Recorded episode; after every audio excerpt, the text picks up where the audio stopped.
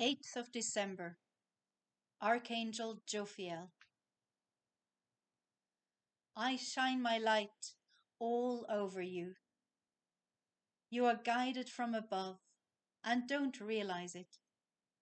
We want you to feel free, to move freely through your life without any hindrances. If you call me, we can create an easy flow for you, for things to take place in a way to make it easy for you.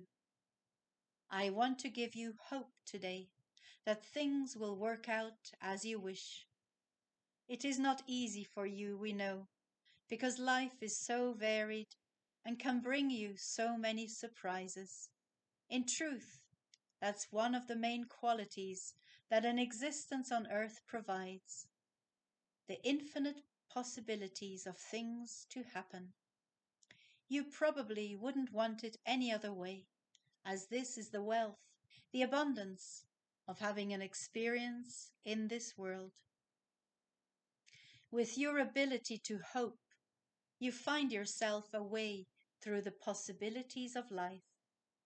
You tend to fall back on hope when things get difficult.